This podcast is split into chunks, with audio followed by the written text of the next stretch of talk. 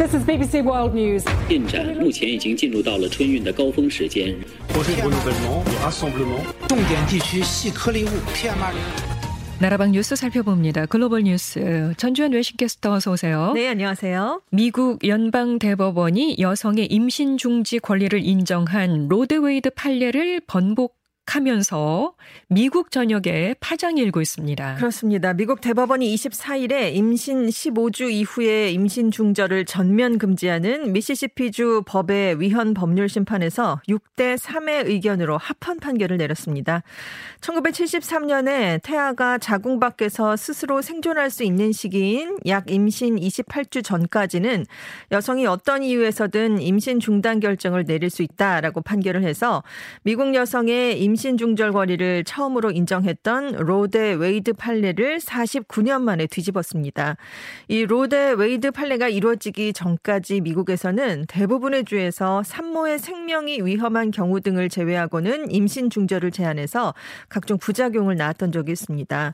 이번에 대법원은 헌법은 낙태에 대한 권리를 부여하지 않는다 라면서 헌법의 그 어떤 조항도 그런 권리를 보호하지 않는다라고 밝혔는데요. 트럼프 행정부 시절에 임명된 보수 성향 대법관들로 대법원의 이념 구도가 보수 우위로 재편된 것이 이번 판결에 영향을 끼쳤다 이렇게 분석되고 있습니다. 네. 이번 결정에 따라서 임신 중지 권리 인정 여부에 대한 결정권이 이제 주 정부와 주 의회로 넘어갔습니다. 지금 50개 주 중에 한 30개 주 정도가 임신 중절을 금지할 것으로 전망되고 있는데요. 이에 따라서 당장 낙태가 허용되는 주로 이동을 하는 원정 시술이 발생을 하고 또 원정 시술이 어려운 사람들의 경우는 무허가 시술을 받을 가능성이 높아졌습니다. 지금 대법원 판결이 나오자마자 임신 중절 반대, 임신 중절 옹호에 대한 입장 차이 때문에 미국이 둘로 나뉘었습니다. 네. 그래서 지금 임신 중절 권리 문제가 11월 중간 선거의 최대 사안으로 떠오르게 됐거든요. 예. 일단 바이든 대통령은 연방 의회 입법으로 임신 중지권을 보장해야 한다. 민주당에 표를 달라. 이렇게 호소하고 있지만 지금 공화당이 상하원을 장악할 가능성이 크거든요. 이 경우에는 오히려 공화당이 연방 차원의 입법으로 민주당이 장악하고 있는 주들의 임신 중지권 보호까지 무력화할 가능성도 있습니다. 한편 보수 성향의 토마스 대법관이 임신 중지 권리 폐기 판결에 대한 보충 의견서에서 앞으로 피임과 동성혼, 동성 성관계 등을 인정했던 대법원의 판례도 재검토해야 할 것이다 이런 얘기를 내놨거든요. 네. 그래서 지금 대법원이 지금 임신 중지권 폐지에 이어서 피임, 동성혼 같이 기존의 판례로 확립됐던 권리들까지 후퇴시킬 수 있다 이런 우려가 나오고 있습니다. 네, 뭐 이건 판례 로 끝나는 게 아니라 네. 이번 판례로 나라가 둘로 나뉘어져서 지금 그렇습니다. 뭐 시위가 엄청나게 네. 일어나고 있으니까요. 그게 그렇습니다. 문제인 거죠. 자, 우크라이나 동부 루한스크 주의 핵심 요충지인 세베로도네츠크가 러시아군에 함락됐다고 합니다.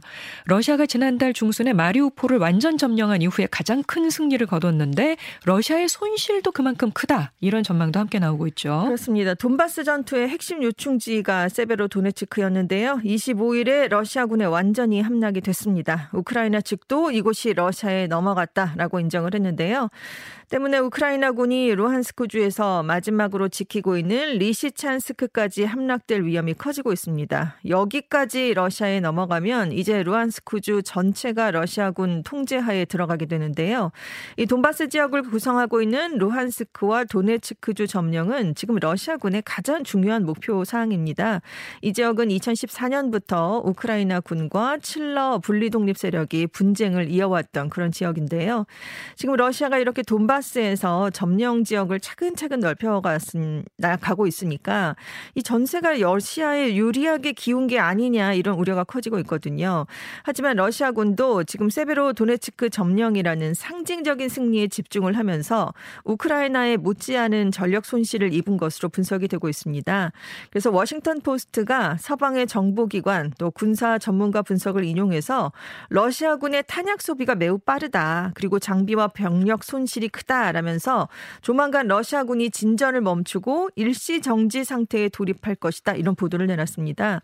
지금 러시아 내부에서도 비슷한 얘기가 있는데요. 왜냐하면 방어선이 1000km 이상이나 됩니다. 그래서 승기를 잡으려면 50만 명 이상의 군대가 필요한데 지금 러시아로서는 대규모 특수 군사 작전을 이어갈 수 있는 여력이 없다. 뭐 그런 얘기입니다. 네. 그래서 지금 우크라이나가 잠시 후퇴하긴 했는데 지금 서방의 첨단 무기가 속속 도착하고 있거든요. 그래서 다시 우크라이나 쪽으로 승기가 넘어올 수도 있다. 이런 분석도 한편에서 나오고 있습니다. 세계보건기구 WHO가 원숭이 두창의 국제적 확산을 현 시점에서는 국제적 공중보건 비상사태로 지정하지 않기로 했다고 합니다. 그렇습니다. 국제적 공중보건 비상사태는 이 WHO가 세계적으로 유행하는 질병과 관련해서 발령하는 최고 수준의 경보 단계인데요. 2014년에 소아마비에 내려졌고요. 2019년부터는 코로나19에도 적용이 되고 있습니다. 네. 그래서 WHO가 23일부터 이 원숭이 두창도 이런 비상사태에 해당하는가에 대해서 회의를 해왔거든요.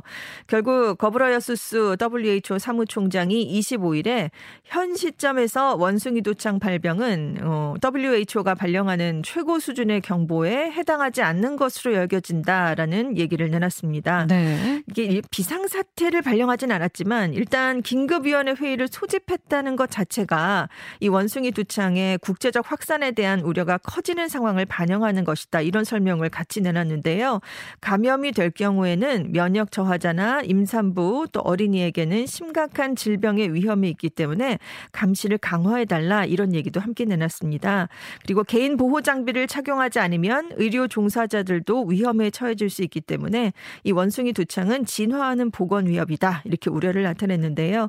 지금 지난 1월부터 이달 15일까지 48개국에서 원숭이 두창에 3,200명 이상이 감염된 것으로 확인이 됐고요. 사망 사례는 한 명이다라고 WHO가 밝혔습니다. 중국이 미국 등 서방 선진국의 동맹 강화에 맞서서 개발도상국 세력을 모아서 대중국 포위망에 대항하려는 시도를 하고 있다고 합니다. 그렇습니다. 개발도상국 발전을 명분으로 내세워서 세력을 규합해서 대중국 포위망에 대항하려는 그런 시도인데요. 중국이 최근 의장국으로서 개최한 브릭스 정상회의 그리고 글로벌 발전 고위급 대담회가 그 발판을 마련하는 계기로 평가가 되고 있습니다. 시진핑 중국 국가주석 주재로 24일에 글로벌 발전 고위급 대담회가 열렸는데요. 지금 브릭스 5개 회원국을 비롯해서 모두 18개 나라 정상이 참석했습니다. 이 글로벌 발전 고위급 대담회는 중국이 신흥 경제국 모임인 브릭스를 확대하기 위해서 제안한 브릭스 플러스 구상을 구체화하는 성격을 가진 정상 간 대화 자리였는데요. 그러니까 신흥국과 개도국을 브릭스 틀 안에 끌어들여서 미국을 비롯한 서방 선진국 중심의 세계 질서에 대항하려는 중국의 의도가 담겼다 이렇게 분석이 되고 있습니다. 네. 그래서 지금 이 구상에 그럼 어떤 국가들이 참여할 것인가 관심이 쏠리고 있는데요. 동남아시아 아시아, 남태평양, 아프리카, 중동, 중앙아시아, 중남미 이렇게 다양한 지역 국가들이 포함이 되어 있습니다. 그리고 참가국 중에는 인도네시아, 말레이시아, 태국 이렇게 미국이 주도하는 대중국 견제 성격의 경제 협의체인 인도태평양 경제 프레임워크에 참여하고 있는 그런 나라들도 있습니다. 네. 지금 시주석은 개발도상국 간 협력에 대한 투자액도 1조 3천억 원 수준으로 늘리겠다 이렇게 강조를 했는데요. 지원을 확대하면서 개도국들을 유인하고 있고요. 브릭스의 외연을 넓혀서 미국 주도의 국제 질서, 대중국 포위망에 맞서겠다는 그런 의도입니다. 중국은 브릭스 정상회의와 고위급 대담회를 통해서 10여 개 국가를 모아서 이미 브릭스를 확장할 수 있는 기반을 마련했고요. 지금 G7하고 나토 정상회의가 연달에 열리니까 이걸 앞두고 세력을 과시하는 목적도 달성했다. 이렇게 평가되고 있습니다. 참 이렇게 얘기를 듣다 보면 또 이게 전 세계가 둘로 나뉘는 것 네. 같아서 참 씁쓸합니다. 신냉전 시대의 개막이죠. 예. 네. 알겠습니다. 지금까지 외신캐스터 전주현 씨 고맙습니다. 네, 감사합니다.